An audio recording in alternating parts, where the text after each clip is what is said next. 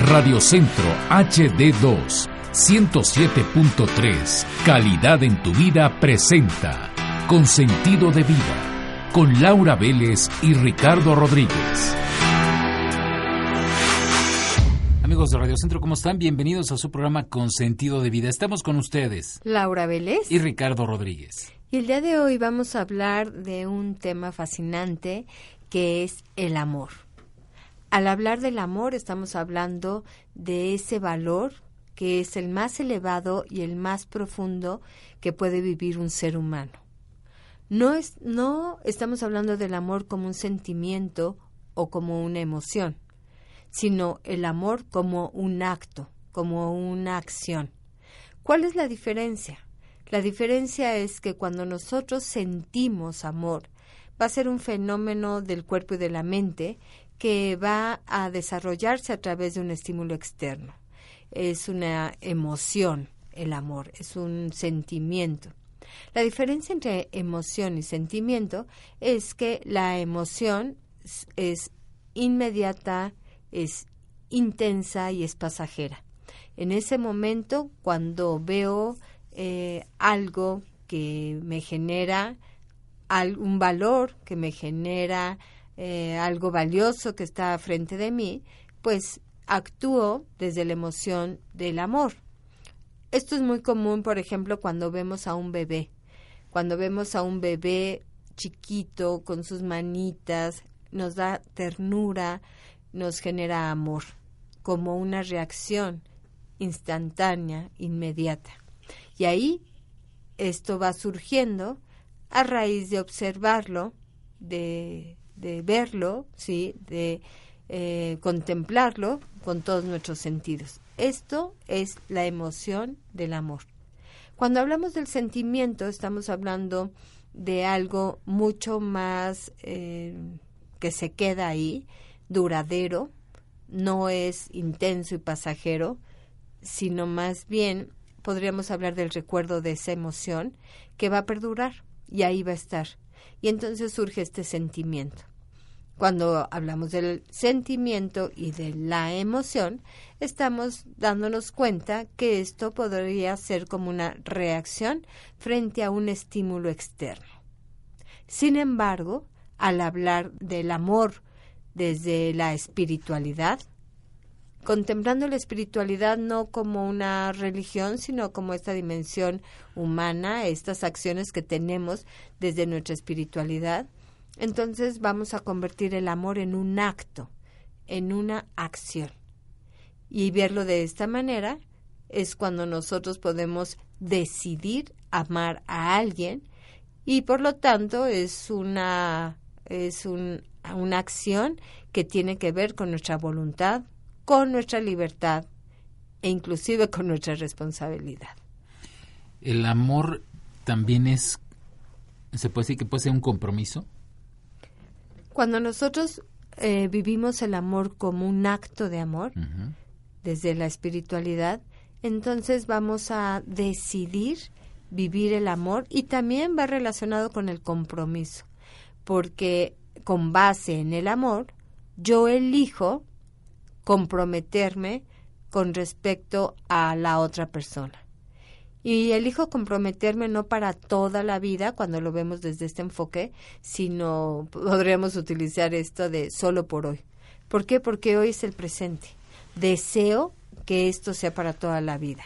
Y voy a poner todo lo que haya en mí para poder amar a la otra persona durante toda la vida. Sin embargo, el tener una visión existencial, nos damos cuenta que el futuro pues nadie sabe lo que va a suceder.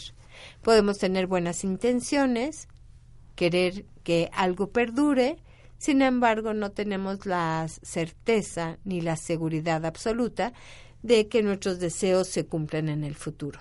Por lo tanto, prefiero comprometerme el día de hoy.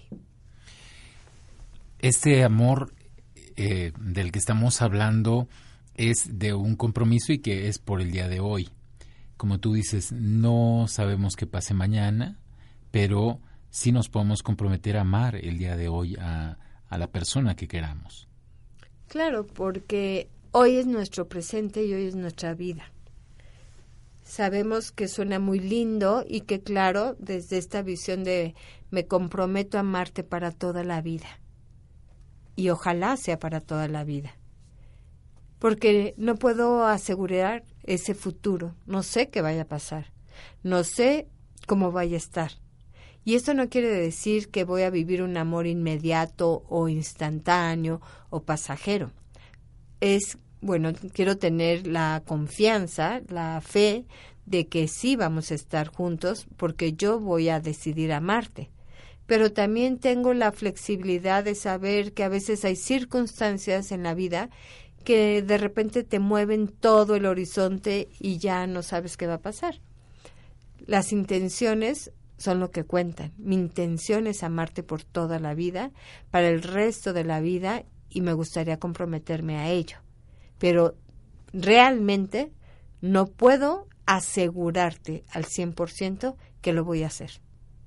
Aquí podemos decir entonces que el amor es una decisión y no es un sentimiento.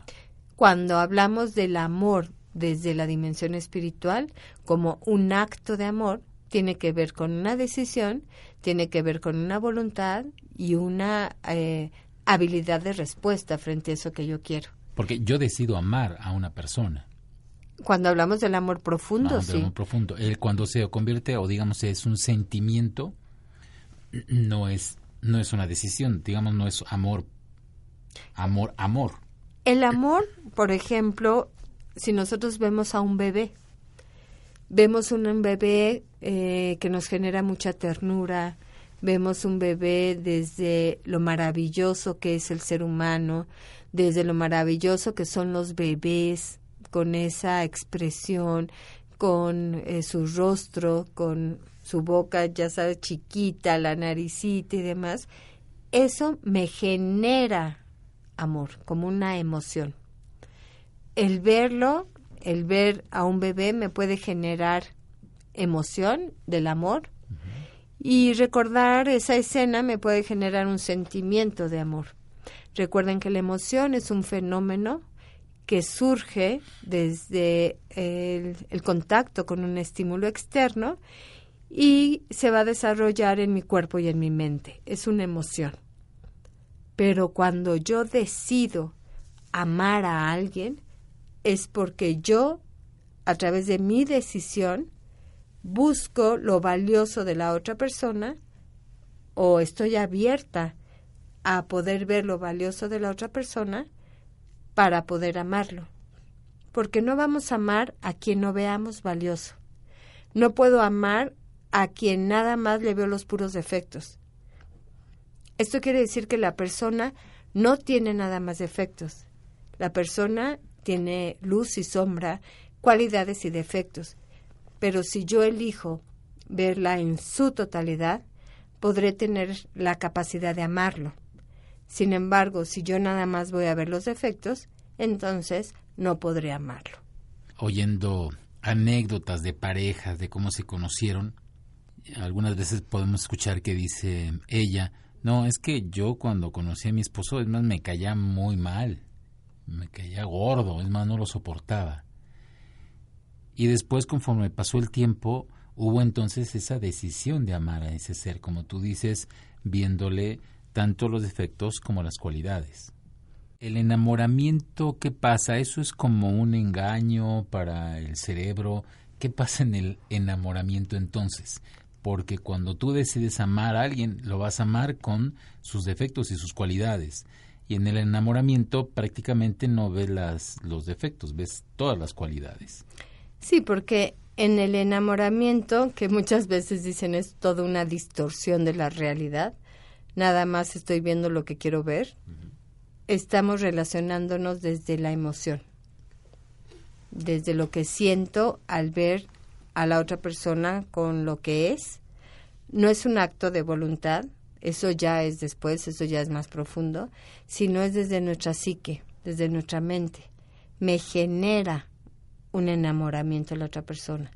¿Y por qué me genera un enamoramiento? Pues esto tiene que ver con procesos químicos, tiene que ver con procesos mentales, de asociación, de identificación, y entonces a nivel inconsciente o como les digo, también químico, las ferormonas que dicen por ahí, voy a contactar con la otra persona, pero no va a ser un acto de voluntad. Muchas veces decimos, pero ¿por qué me enamoré de esa persona?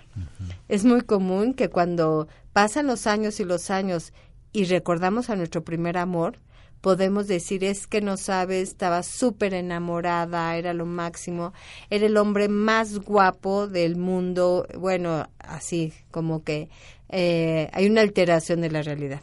Y después de muchos, muchos años, vuelves a ver una foto de esa persona y de repente dices, ¿qué me pasó? Yo creía que era el hombre más guapo y cómo pude andar con esa persona, que no es nada agraciado. Eh, al contrario, cómo yo lo veía hermoso, pero no me lo cambiaron. Y entonces podemos darnos cuenta que aquí hubo una alteración mental porque hay una distorsión. Realmente en el enamoramiento puedes captar las cosas desde un ángulo y dejas de ver los otros ángulos. Ahí cuando dice amor a primera vista es que no es cierto, es enamoramiento a primera vista. Después puede venir el amor.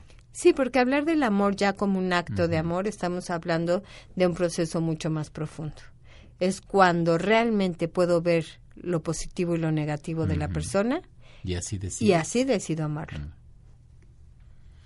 Esto es tan importante saberlo porque muchas veces, como eh, ahorita lo mencionas, podemos estar viviendo engañados nosotros al decir es que yo estoy muy enamorado, sigo enamorado de mi pareja después de 30, 40 años. Es más profundo el amor. Es más bonito que dijeran es que yo amo a mi pareja después de 20, 30 o 40 años de estar juntos, que decir estoy enamorado todavía de mi esposo. Sí, muchas veces hay confusión en los conceptos, porque cuando decimos sigo enamorado, sí, hay algunos autores que nos hablan que el enamoramiento como tal dura alrededor de tres años. Otros dicen que dos. Y cada vez escucho más autores que hablan de siete meses, de un año del enamoramiento con esa intensidad un enamoramiento que tiene más que tiene que ver más con lo erótico, por ejemplo. Ahí estamos hablando más de una intensidad psíquica y que estamos enfocados pues en las cosas positivas, en las cualidades. Pero conforme va avanzando la relación, vas conviviendo con la persona. Oye, con, como ese dicho que dice, si quieres saber cómo es Andrés, vive con él un mes. Cuando hay una convivencia diaria, cuando ya pasa el tiempo y tienes que relacionarte en diferentes áreas, entonces vas a poder ver a la persona que es, no a la persona que tú quieres o tú crees que es, sino ya a la persona como tal. Por eso, cuando hablamos del amor, estamos hablando de poder observar lo único y lo repetible del otro ser humano. Por el amor salimos de nosotros mismos para encontrar al otro y descubrir su propia riqueza personal, en su totalidad, no nada más en una parte, en su totalidad. Y ahí es poder comprender lo singular, lo peculiar, lo irrepetible del otro ser humano. No me voy a enfocar en lo positivo, sino voy a enfocarme en todo lo que es la persona. Me encantó la palabra esa, en su totalidad. O sea, estar consciente de que esa persona tiene defectos, pero también tiene cualidades. Y aún con sus defectos, porque los seres humanos quisiéramos que todo el mundo tuviera nada más cualidades y defectos no, pero aún con esos defectos nosotros tomamos esa decisión de amar a esa persona. Y como tú dices, también esa decisión de amar es por el día de hoy. E, el amar para toda la vida esa decisión, pues está en el aire prácticamente. Suena muy bonito y muy romántico. En una novela sí suena padrísimo, ¿no? Y vivieron felices y ya sabes todos esos eh, párrafos que ponen al final de las historias, pero la realidad es que tú decides por el día de hoy amar a esa persona. Sí, si se fijan con base en todos los conocimientos que ya hay en la actualidad, vamos cambiando esos patrones, esas ideas que vamos teniendo de esto, ¿no? De me comprometo a amarte para toda la vida. Y sí, como mencionas, en las escenas, inclusive en las bodas, eso es lo que uno dice, ¿no? Me comprometo a amarte para toda la vida. Sin embargo, ya siendo más realistas y hablando de lo que es el amor, el amor es una decisión. Y hoy sé lo que voy a decidir, pero mañana no sé lo que voy a decidir, porque conozco lo que es el futuro y el futuro es incierto.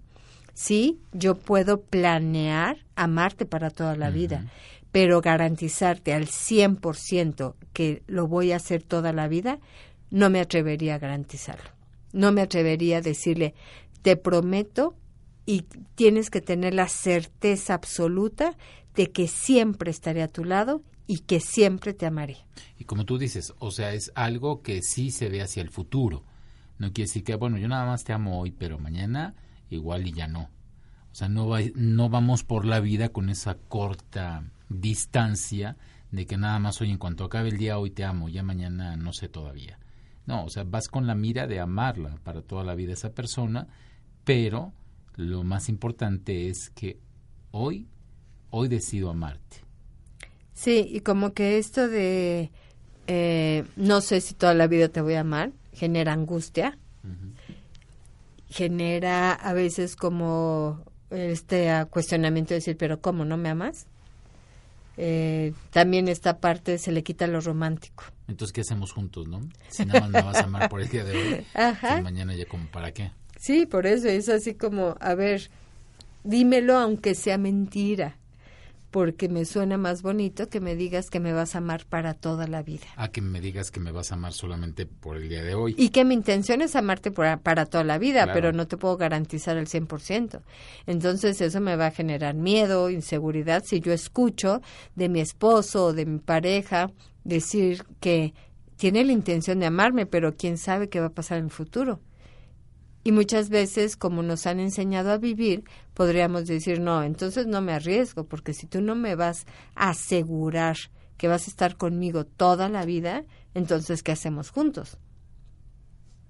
Pero por otro lado, el hecho de que cada día te estuvieran diciendo, solamente te amo por el día de hoy, como tú dices, sí te va a generar una angustia, te va a generar inseguridad, obviamente no se lo tienes que estar repitiendo. Hoy nada más, te, más nada más de aquí a que se acabe la hora, ¿eh? Y quedan cinco minutos. O sea, no se trata tampoco de decir eso, pero lo, sí es importante tenerlo presente, ¿no? Para después no tener esa pues tristeza que puede invadir esa depresión cuando esa pareja llega pues a separarse y dicen, pero es que él me dijo que me iba a amar para toda la vida y no fue cierto. ¿no? Entonces hay una desilusión enorme cuando no eres consciente de la realidad, que tú sabes que a lo mejor a ti también te puede pasar eso. Y es que es cómo nos relacionamos los seres humanos con la incertidumbre del futuro. Cómo nos relacionamos con ese futuro que no podemos tener eh, la certeza absoluta de que las cosas que nosotros deseamos van a suceder. Nadie en realidad sabe o tiene esa, ese 100% de seguridad de que lo que deseamos va a suceder. Podemos tener probabilidades, podemos tener deseos, podemos tener una visión de decir voy a, a cuidar todos los detalles el día de hoy para provocar el futuro que yo quisiera que sucediera. Sin embargo, hay una variable, y es una variable de la existencia misma, que es la inseguridad y la no certeza. Porque a partir de ahí vamos a comprender que lo único seguro que tenemos en la vida es, este momento, el presente. Hoy puedo elegir a quién amar. Hoy puedo comprender que el decidir amar a alguien es una cuestión de voluntad y que cuando yo decido amar a alguien es porque ya estoy viendo a esa persona en su totalidad. Parto de que la persona tiene cualidades y defectos, luz y sombra y decido realizar un acto de amor. Decido moverme a través del amor. Ahorita lo asocié con la parte de cuando uno tiene miedo, estamos viendo eh, la emoción del miedo y uno elige tener un acto de valentía con base en ese miedo. Y entonces, cuando tú decides ser valiente y decidir qué es lo que quieres para tu vida, vas a provocar que también la otra persona se sienta, digamos, segura, que no se trata de, de que yo voy a estar contigo toda la vida para que tú vivas segura, ¿no? Sí, más bien aquí es yo decido por mí y yo elijo amarte.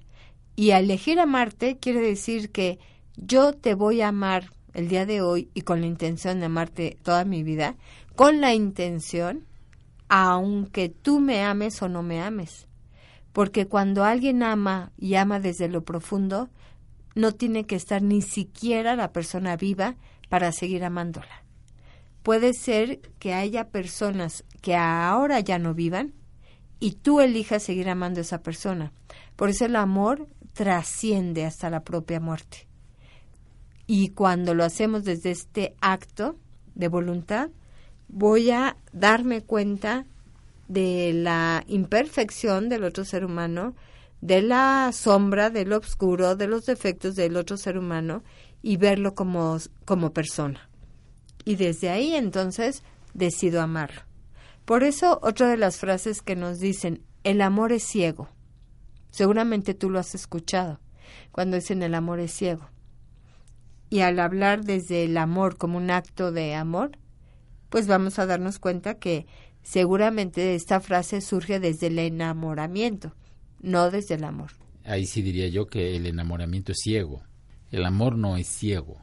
El amor si te permite, como ya lo hemos eh, estado hablando, te permite ser consciente de los defectos y de las cualidades de la persona que decides amar.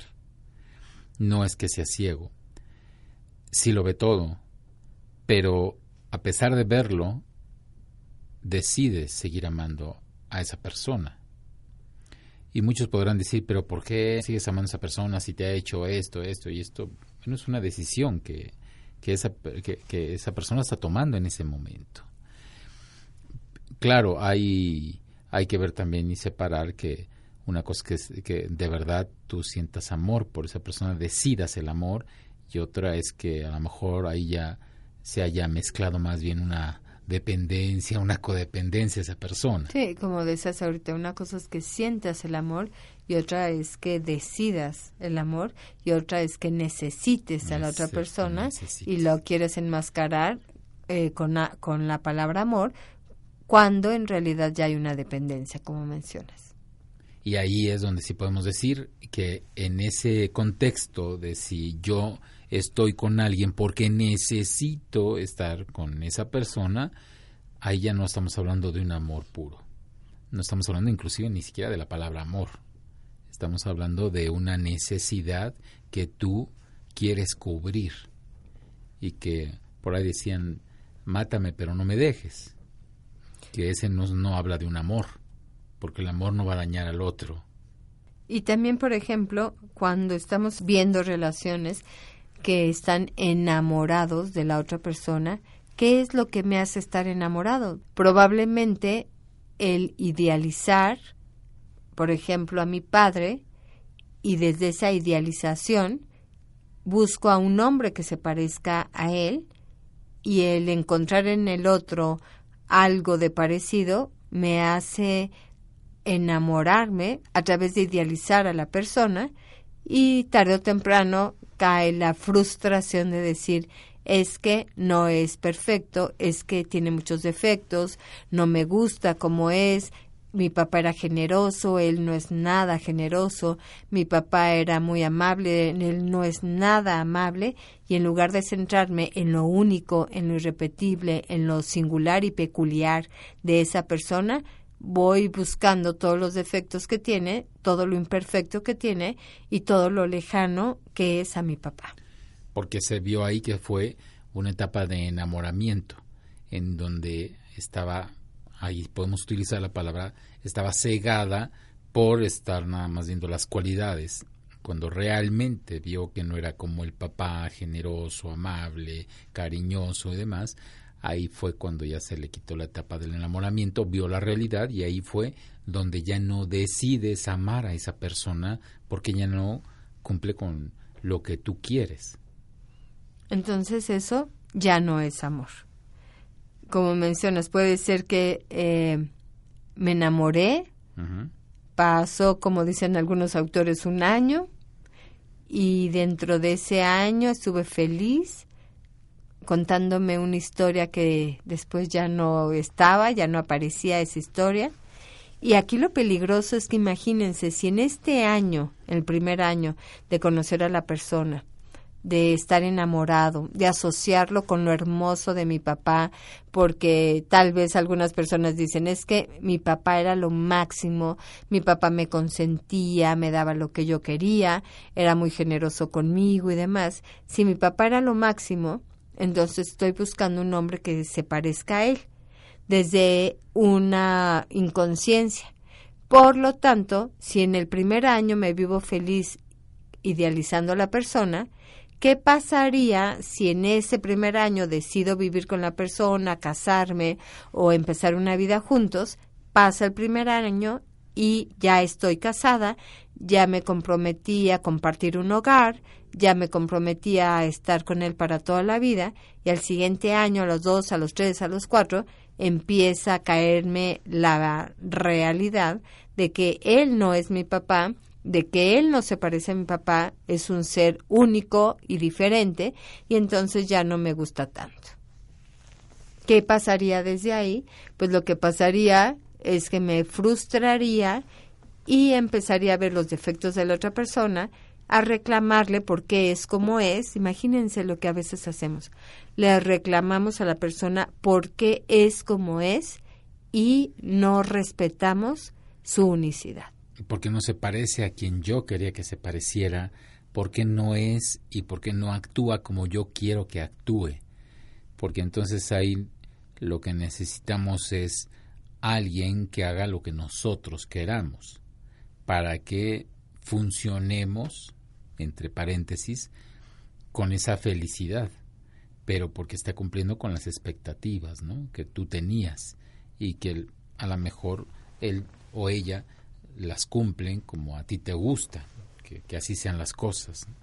Entonces, para no cuántas parejas dicen, no, para no tener problemas yo prefiero mejor no decir nada. Ya lo que ella o él decidan está bien. Pero realmente eso habla de una bonita convivencia, de estar a gusto los dos, de sentirte feliz con tu pareja o es nada más estar aparentando o aguantando, soportando, porque cuando pasa eso, mm, va a llegar un momento en que esa ollita express va a explotar. Claro, y por eso volvemos a lo mismo. Ese dicho de que el amor es ciego, pues más bien es un enamoramiento porque el amor regresa a la vista. El amor nos hace ver a la persona en su totalidad, como hemos dicho el amor ve a quien tenemos enfrente de nosotros y podemos verlo mucho más profundo. No nada más vemos a la persona en su totalidad, no nada más vemos a la persona como es, sino llegamos a ver a la persona como puede llegar a ser. Y esto es increíble. Cuando amas a alguien, tu vista se expande, amplías tu visión, profundizas en esa visión y puedes ver a la persona en su luz y en su sombra, en su abundancia y en su carencia, en su riqueza y en su pobreza, pero aparte puedes ver a la persona como puede llegar a ser en el futuro. Cuando nosotros lo vemos de esta manera, entonces ahí estamos hablando del amor. No te veo por lo que eres hoy nada más, sino por lo que puedes llegar a ser. Hay una frase de Goethe que dice, no veas a la persona como es, sino como puede llegar a ser. Y entonces te darás cuenta de esas posibilidades que tiene de poder ser todavía mucho más de lo que hoy es. No lo vemos, no lo vemos reducido, sino lo vemos ampliado, lo vemos a, ese futuro, lo vemos con esa potencialidad que pueda tener la persona de lograr hacer y de lograr ser muchas cosas.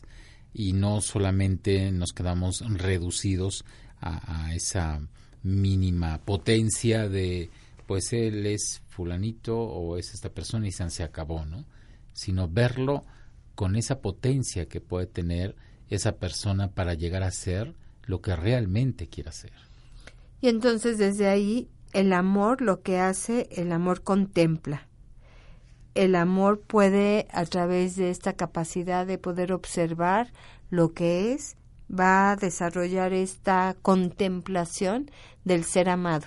Y las personas que en estos momentos se sienten con esta apertura de amar a su pareja o amar a las personas o a sus familiares, van a poder comprender cuando les digo que el amor es contemplativo. Hay momentos en el que tú te detienes a ver, a observar, a contemplar a la persona, sin ni siquiera tener la respuesta de la persona. O a veces ni siquiera la otra persona se da cuenta que lo estás observando. Pero cuando lo ves y descubres su totalidad y ves a ese ser amado y lo ves con, con estas posibilidades y en su totalidad, entonces la contemplación puede observar lo peculiar del otro. Esa contemplación es no solamente como mirar, sino ver más profundo a ese ser, como tú mencionas, Laura, eh, es observarlo, observar esa persona quedarte contemplando como contemplas un atardecer, que no necesitas que el sol te diga nada, simplemente con verlo cómo se está escondiendo, los diferentes tonalidades de, de colores y de luces que emana, bueno, ya en esa contemplación ya te llenó. Es lo mismo al ser amado, con contemplar ahí ya te llena completamente. El amor es eh, una decisión, no, no lo confundamos con el enamoramiento, que es un sentimiento, y bueno, aquí nada más rimó, pero así es, el enamoramiento es un sentimiento y el verdadero amor es una decisión que nosotros vamos a tomar para querer a esa persona, para amarla, para tomar esa decisión de a quién quiero amar en su totalidad también, como mencionábamos, eh, cuando amas, amas en la totalidad, amas lo bueno y lo malo que pueda tener, o bueno, o lo las cualidades o los defectos de esa persona, amas todo. Ahí es el verdadero amor, porque en el amor en el enamoramiento estábamos viendo que es la etapa en donde podemos decir que hay una pequeña ceguera, en donde solamente se ven las cualidades y en donde se ven las cosas bonitas de la persona y los defectos y lo demás obscuro, por llamarle de una forma, no lo queremos ver, sino estamos en esa etapa del enamoramiento que ya mencionaba también Laura, que unos autores dicen que duran tres años y luego se han ido así rebajando hasta que aproximadamente hay unos que dicen que nada más siete meses son la, etapa del enamoramiento, que es una etapa muy bonita, pero realmente la que va a llevar esa profundidad hacia esa decisión es el amor.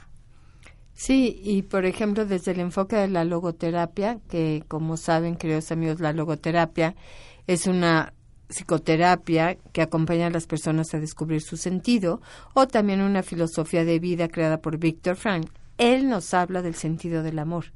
Y él ya en sus eh, enseñanzas sobre lo que es el amor habla de su experiencia cuando él estuvo en el campo de concentración, porque él decía que el amor el recordar y, y decidir amar a su esposa fue algo que le ayudó a salir adelante.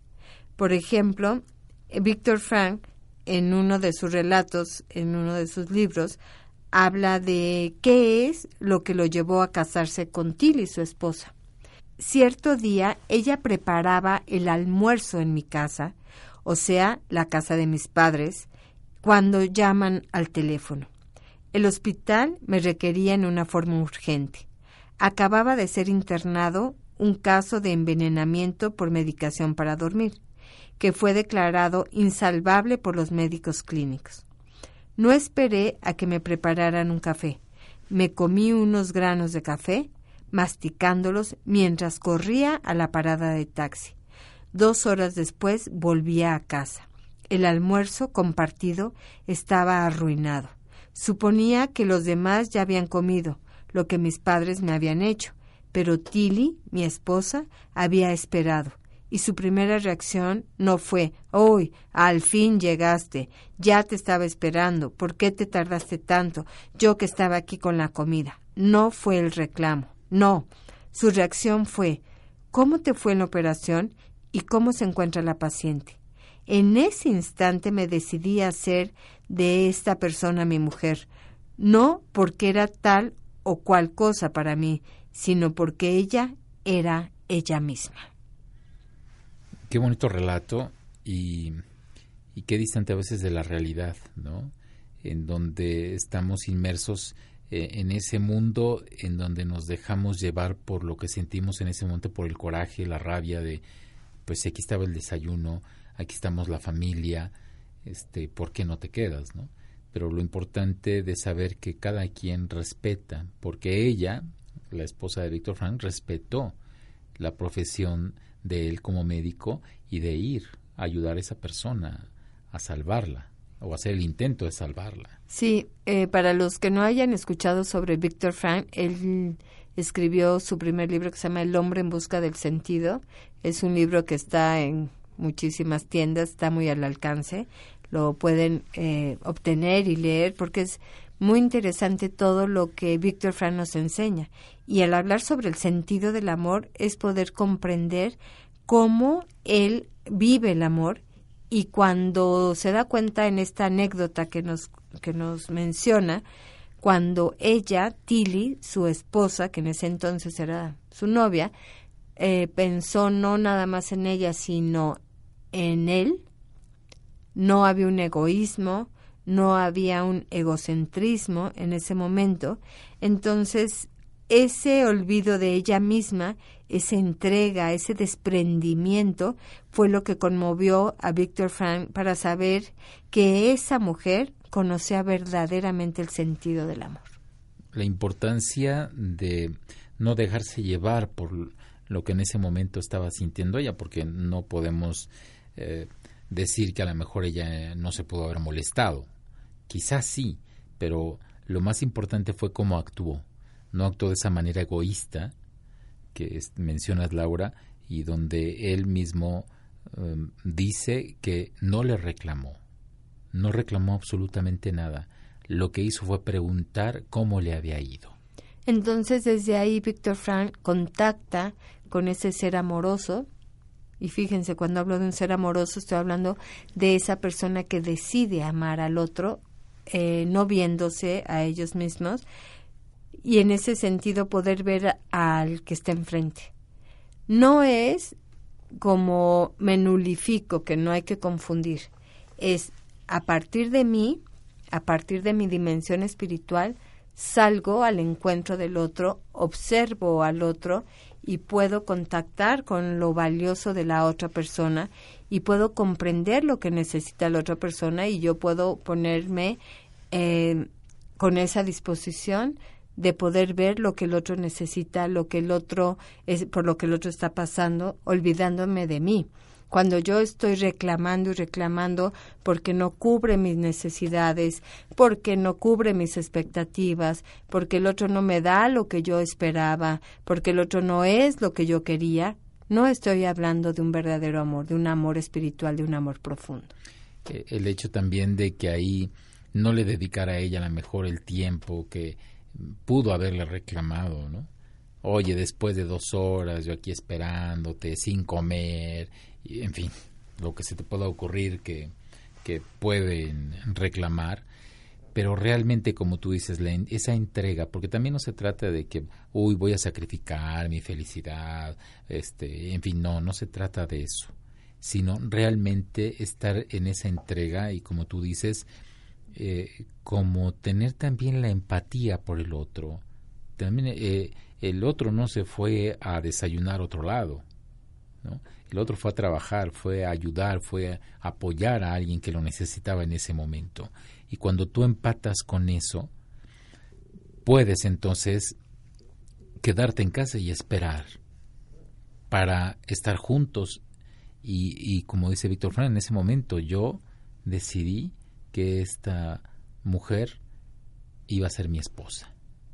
Entonces estamos hablando nuevamente de una voluntad. Víctor Frank dice, es el hombre completo, o sea, completo en su totalidad, el que ama, pero a través de la voluntad. Y a su vez, esta impera, movida por un gran amor, a través de esa voluntad que decide amar a la otra persona.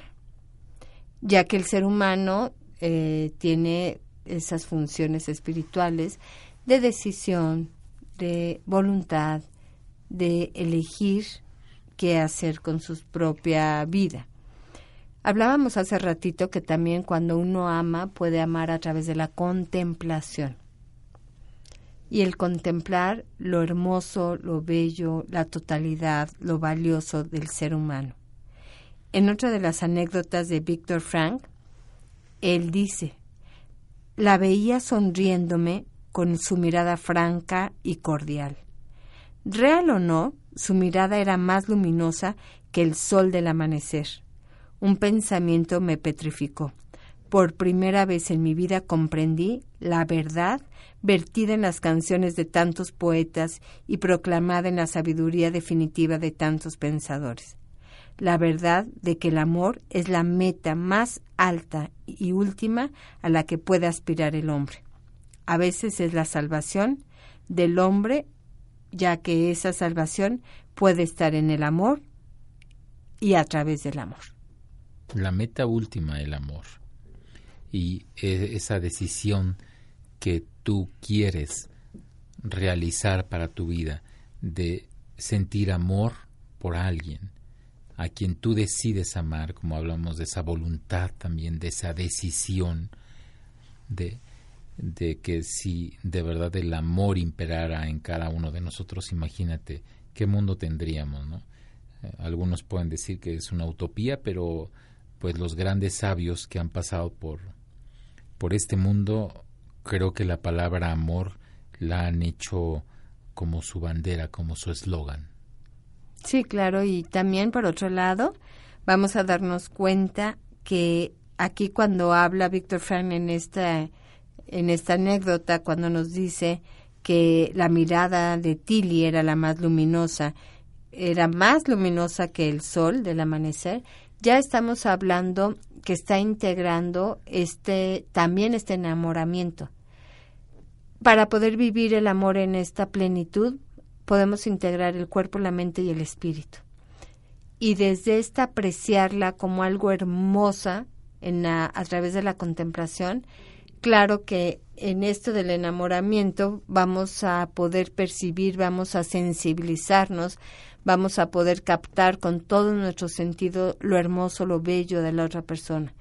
Pero entonces entra la dimensión espiritual y decido amar a la otra persona porque estoy viendo lo valioso a través de esa contemplación y puedo eh, relacionar lo bello que veo en la otra persona con algo de la naturaleza.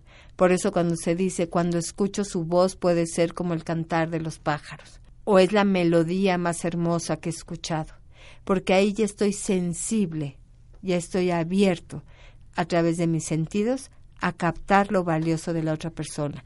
Y cuando decido amar, es un acto de amor.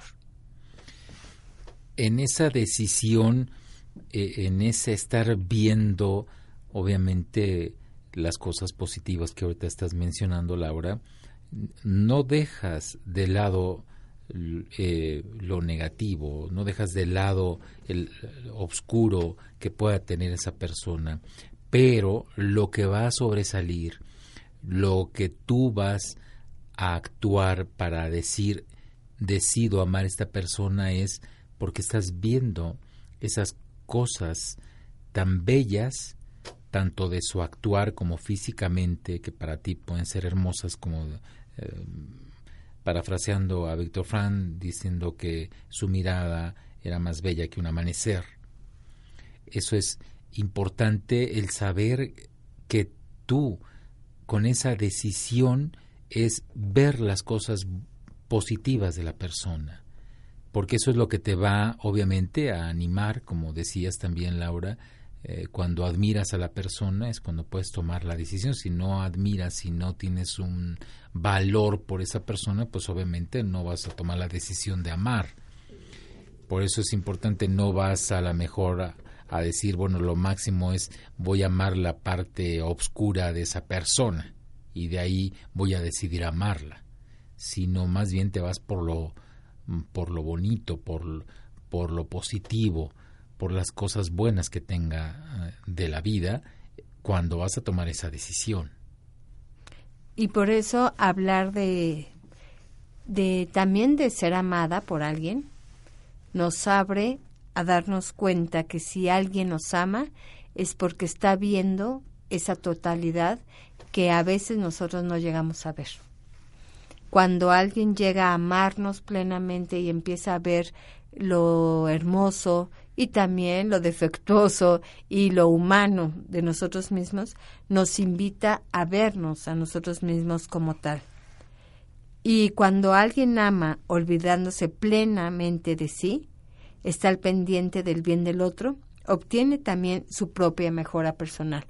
Porque si el otro es un ser valioso en su totalidad, quiere decir que yo también lo puedo ser. Y cuando tú ves el ser valioso en el otro, también estás viendo tú, estás viendo lo valioso que tienes. Porque nadie puede ver lo valioso de la otra persona cuando no ves algo valioso en ti. Hay personas que se la pasan viendo siempre lo negativo de, de cualquier persona que se les pone enfrente, es porque ellos no han logrado ver más que lo negativo que tienen cuando alguien logra ver lo positivo que tienes, entonces estás abierto para poder captar lo positivo que tenga la otra persona o las otras personas que nos rodean. Hay que abrirnos a eso positivo para también abrirnos nosotros mismos, porque cuántas veces no podemos ver cosas positivas en cada uno de nosotros. Y ahorita que dices hay que abrirnos a nosotros mismos, se dice que el significado de la vida solamente lo vas a poder encontrar a través de la realización de una causa para servir a los demás o a través de una persona a quien amar. Cuando yo amo a alguien, cuando yo elijo amar a alguien, estoy eligiendo desde la comprensión de su totalidad y en esa comprensión de la totalidad, cuando tú eliges tener a esa persona contigo para amarla, para respetarla, para que los dos sean felices, no nada más para decir, ah, es que yo quiero que ella sea feliz, porque entonces estamos hablando de un egoísmo, sino los dos ser felices, se trata de compartir todo y en esa totalidad vas a poder decidir amar. Y si se fijan, los grandes autores, grandes pensadores, nos hablan del acto de la voluntad, eh, del amor como un acto de voluntad libre. Ese acto de voluntad, ese acto de decisión, de que tú lo haces consciente, porque nadie ama inconscientemente. Eso es bien importante. Nadie ama inconscientemente. Sí, el amor tiene que ser consciente. Cuando tú eres consciente, ya lo decías Laura, cuando tú ves lo valioso de la otra persona es porque estás haciendo conciencia de que el otro es valioso para ti. Y en ese momento, entonces, decides conscientemente amar a esa persona. Y ahora imagínense, ya que vivimos el, el amor de esta manera, como un acto de voluntad, ¿qué es en lo que se convierte conscientemente decidir relacionarte con alguien? En cuanto a matrimonio, en cuanto a pareja, y más bien hablo de una relación que tiene como base el amor. Entonces, cuando yo amo a una persona, puedo ver lo único, lo irrepetible, lo singular del otro, y a partir de ahí me uno con base en este amor. Y es cuando se dice el yo, esa persona que tiende a un tú hacia la otra persona, puede integrar en esa unión el nosotros. Y entonces ya en ese vínculo del amor se genera una unión que sería el nosotros. Un yo y un tú se convierten en un nosotros, donde está el amor eh, que es la unión de esos dos. Y donde, y donde no ves egoísmo, porque al tener el yo y el tú fusionado en un nosotros, no vas a ver nada más por ti, ni vas a estar viendo nada más por el otro, porque eso también se convierte en un, en un acto egoísta. El nosotros ya nos forma como una unidad y entonces los dos vemos por los dos. Y eso es hermoso. Imagínense si así viviéramos la relación de pareja, de matrimonio, viendo realmente en el otro a un tú que se convierte en nosotros. Hay una fusión, sin dejar de ser un ser único y repetible, sin dejar de ser nosotros mismos, pero el vínculo amoroso, el vínculo espiritual que hay entre las dos personas, ahí está, podríamos decir, una tercera persona, ¿no? Que es el nosotros. Sí, que hace esa unidad en donde se fusionan el yo y el tú, en donde siempre vamos a estar hablando de nosotros, no de yo, yo o tú, sino realmente cuando hay ese amor se habla de un nosotros y ahí también no se habla de mi esposa, mi novia, mi esposo, sino un nosotros. Somos parejas, somos quienes nos amamos y, y entonces ya no se habla tampoco de posesiones. Sí, porque estamos, al hablar de posesión, estamos hablando de necesidades.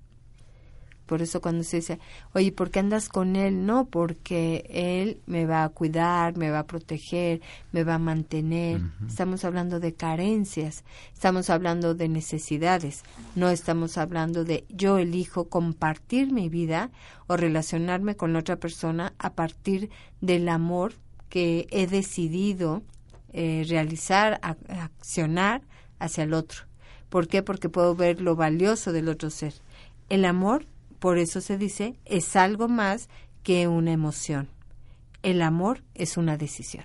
Me gustó esto que dijiste hace un momentito, en donde se mm, subraya que realmente nosotros vamos a estar unidos juntos y, y no estar viendo por separado de que los dos vamos a estar unidos viviendo ese amor, pero tanto viendo el uno por el otro, no nada más eh, subrayando el cubrir necesidades. Yo voy a estar con esta persona porque cubre esas eh, necesidades que, que yo tengo o esas carencias que no que yo no me las puedo cubrir, voy a buscar al otro que me cubra las carencias, como quien me mantenga, quien esté al pendiente mío, quien me dé seguridad, en fin, siempre buscando cosas por fuera, cuando realmente de lo que se trata es alguien que esté contigo, pero no para cubrirte necesidades, sino porque tú decides amarlo o amarla por lo que es. Y desde ahí podemos darnos cuenta que uno de los grandes sentidos de la vida está en el amor. Por eso es necesario aprender a amar. Hay tantos impactos que nos pueden alejar de eso, impactos externos, sociales o internos inclusive, que nos alejan del verdadero amor, del amor como una decisión. Y aquí ahora es necesario que eh, tengamos estos conocimientos, que desarrollemos estas habilidades para aprender a amar y amar desde este amor espiritual. Por eso, con base en este tema, que es un tema fascinante, es un tema profundo y muy valioso, hemos diseñado para ustedes este gran taller que se llama Aprendiendo a Amar. Con estas bases de la logoterapia y los invitamos a que se inscriban al taller que va a ser impartido el sábado 4 de noviembre de 9 de la mañana a 1.30 de la tarde. Este taller se va a impartir en el sur de la ciudad, en Las Águilas, Exactamente. Y entonces los invitamos a que se inscriban. En esta ocasión vamos a dar precio especial. Nos puedes mandar un WhatsApp al teléfono 55 25 60 0370. Repito, 55 25 60 0370 o también a otro teléfono que es el 55 54 32 8505 repito 55 54 32 8505 o visitarnos en nuestra página de Facebook Sentido de Vida, donde también podemos estar en contacto. Va a ser un taller hermoso, un taller que nos va a cambiar la forma de ver el amor y de vivir la vida. Y este es un taller especial para ti. No te olvides de hablarnos para que puedas inscribirte, porque este taller tiene un cupo limitado. Te esperamos. Bueno, pues muchas gracias a todos ustedes, amigos de Radio Centro, por habernos acompañado en este su programa con sentido de vida. Nos despedimos. Laura Vélez. Y Ricardo Rodríguez. Radio Centro HD2, 107.3. Calidad en tu vida presentó Con sentido de vida, con Laura Vélez y Ricardo Rodríguez.